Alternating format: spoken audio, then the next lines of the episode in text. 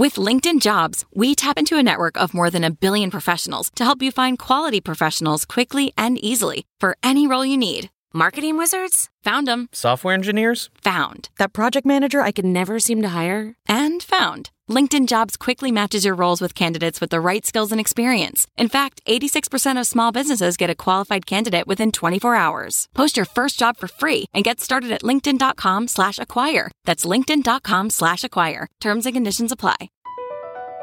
Across America, BP supports more than 275,000 jobs to keep energy flowing. Jobs like building grid-scale solar energy in Ohio and producing gas with fewer operational emissions in Texas. It's and, not or. See what doing both means for energy nationwide at bp.com slash investing in America.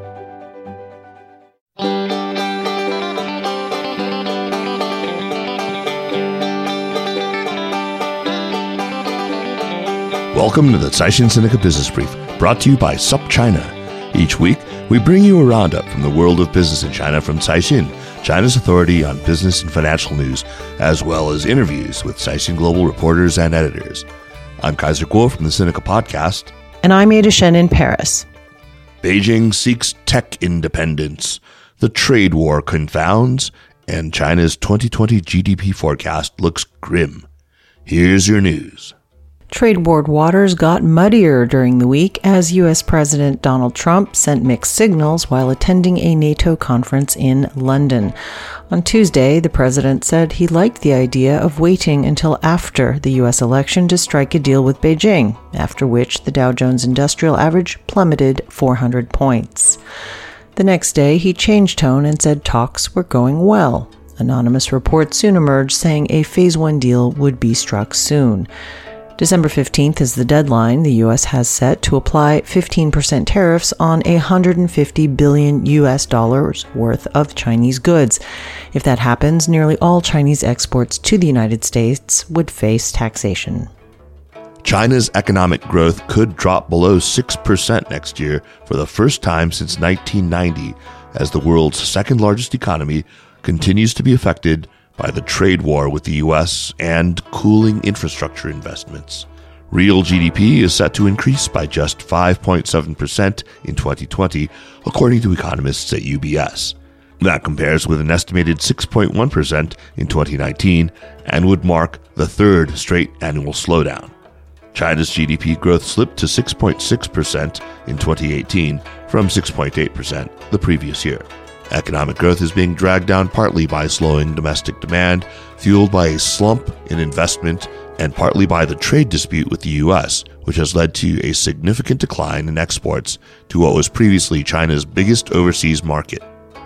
Specifically, bilateral trade continued its slide in October as United States imports of goods from China fell to a fresh three year low amid prolonged talks on a trade deal between the two largest economies.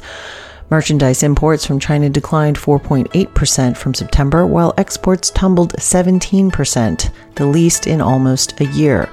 The gap narrowed to a seven month low. Fluctuating trade policy and the surrounding uncertainty have depressed overall trade with China this year.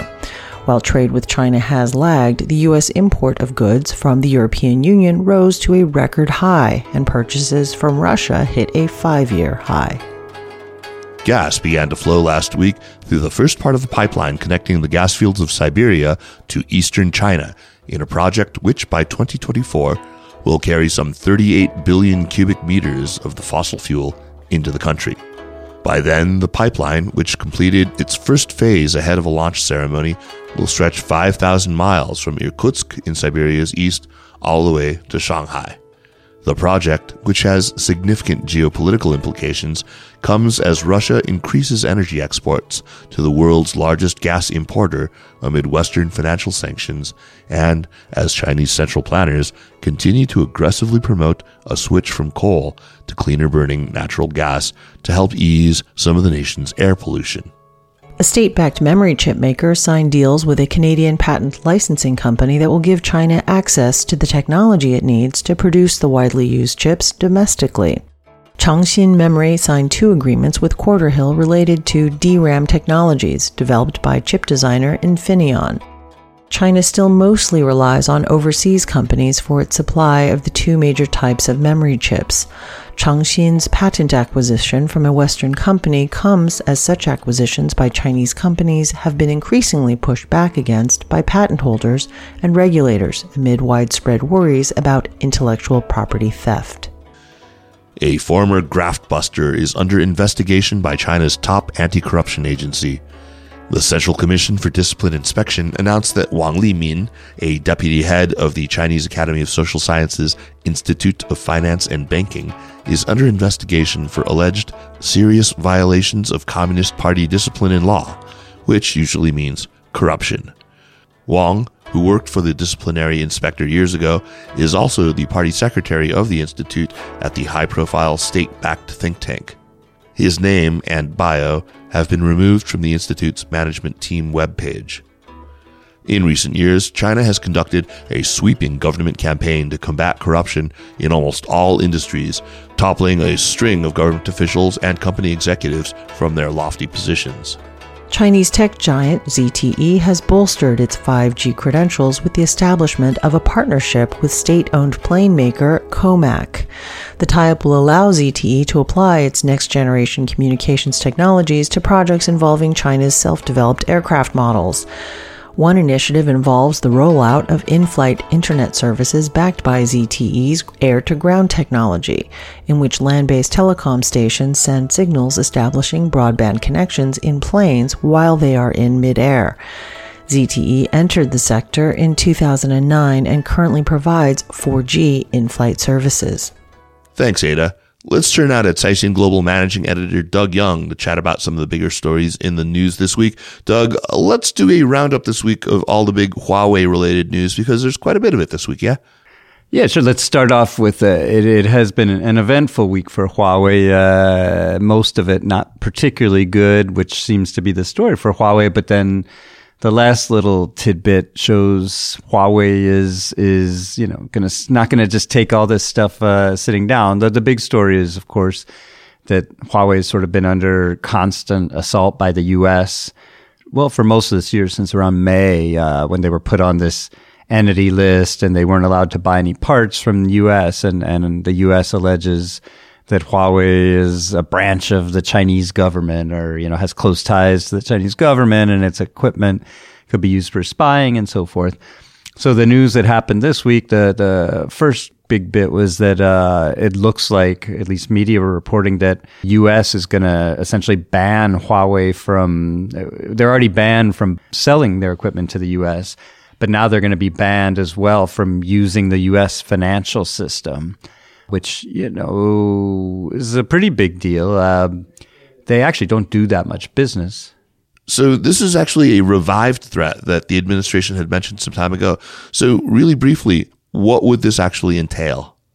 Yeah, this would basically. I mean, uh, the U.S. financial system is is obviously one of the world's biggest. Uh, you know, a lot of the biggest financial institutions are based in the U.S. Uh, certainly, lots of transactions go through the US. Uh, so even if you're, say, buying or selling equipment to someone in Europe, it might get cleared through a US bank, could get cleared through the European US branch of a European bank or so forth. But a, a, lot of financial transactions do go through the U.S. And this is actually one thing that the U.S. has been using to really hit Russia is, is, uh, not the, U, the U.S. and Europe because so many transactions are denominated in dollars and euros and go through, you know, these, these big global financial institutions, which are fairly well run, you know, unlike other places in other countries. So, you know, cutting somebody off from the U.S. financial system could have a, a pretty big impact on them. Probably not huge.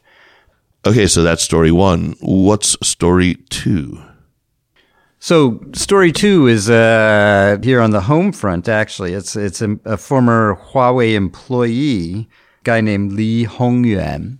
This has been making a lot of headlines here in China because uh, apparently Li has been going a bit on the uh, aggressive. But he is a former employee of Huawei. I believe he's 42 years old.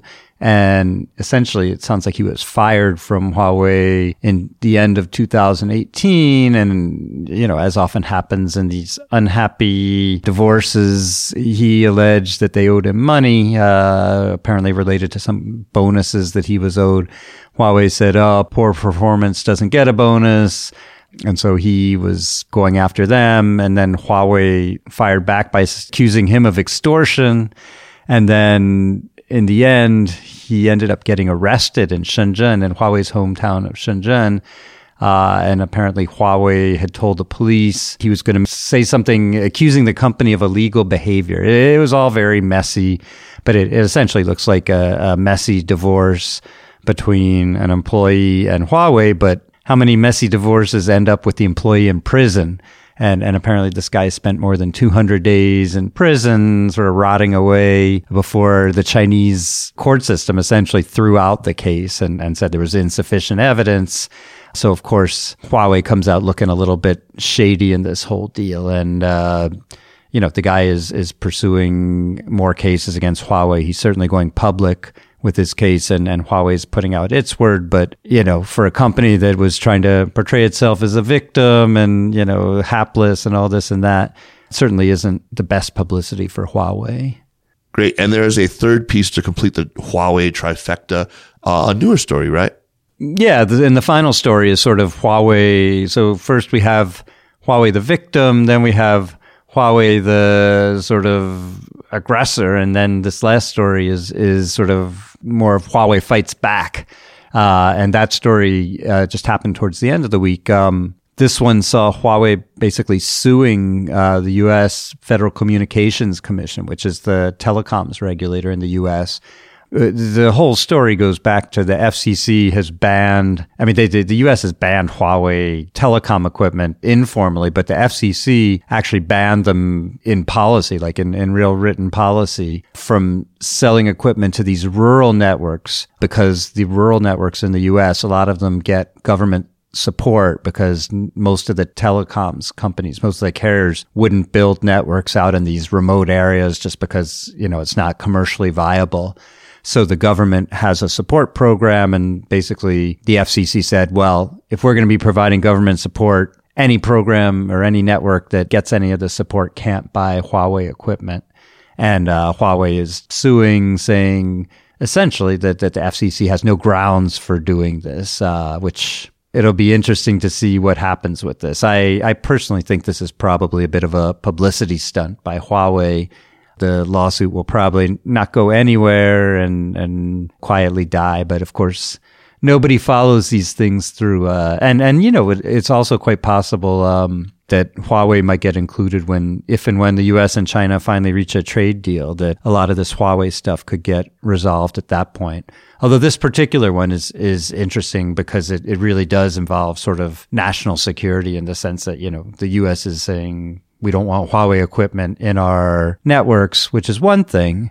And that's been going on for a while. The thing that is more likely to get resolved in the trade deal would be Huawei getting banned from buying any components from US suppliers. It's, it's two different things. Well, this year has certainly been full of Huawei news. We will check back in with you to see how all this shakes out. Okay. Thanks, Kaiser. Thank you, Doug. And that's it for this week. Thanks for listening. The Caixin Sinica Business Brief is powered by SupChina and is produced by Kaiser Kuo and Tanner Brown with stories from the staff of Caixin Global. Thanks, of course, to Ada Shen. Special thanks to Li Xin of Caixin Global and to Spring and Autumn and Wu Fei for the music. Be sure to check out all the other shows about contemporary China in the expanding Sinica network. And be sure to follow the news from China every day at SupChina. Subscribe to our newsletter at supchina.com. Take care.